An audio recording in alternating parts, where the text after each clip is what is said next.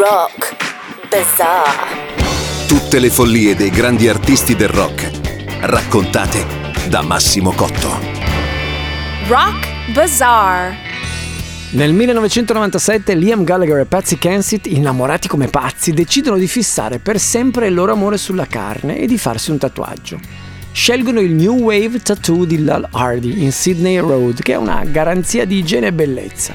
E in quel rifugio, amatissimo dagli artisti, sono specializzati nei tatuaggi più folli e articolati. Ecco perché Lal Hardy si stupisce quando Liam gli dice che non vuole tatuarsi niente di strano, semplicemente il nome della donna che ama.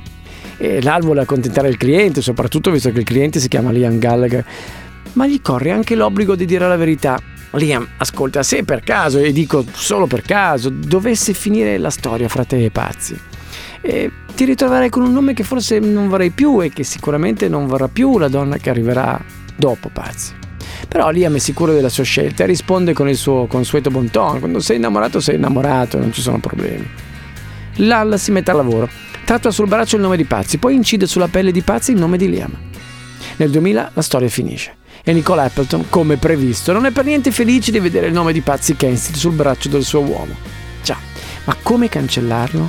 Cancellare un tatuaggio è possibile, ma complicato e il risultato non è sempre bello da vedere. E allora la Lardy, che è uno giusto, cosa fa? Non lo rimuove, lo copre.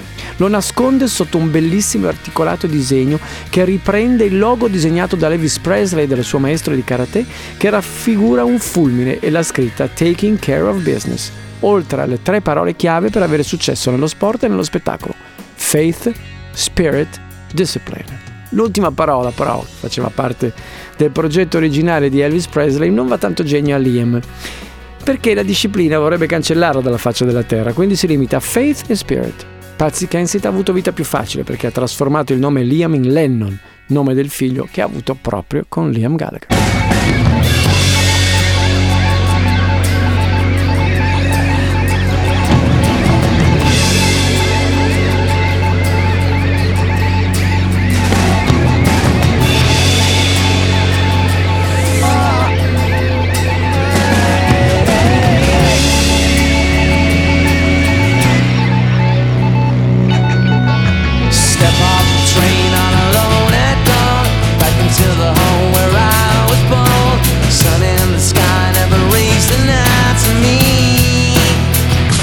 www.virginradio.it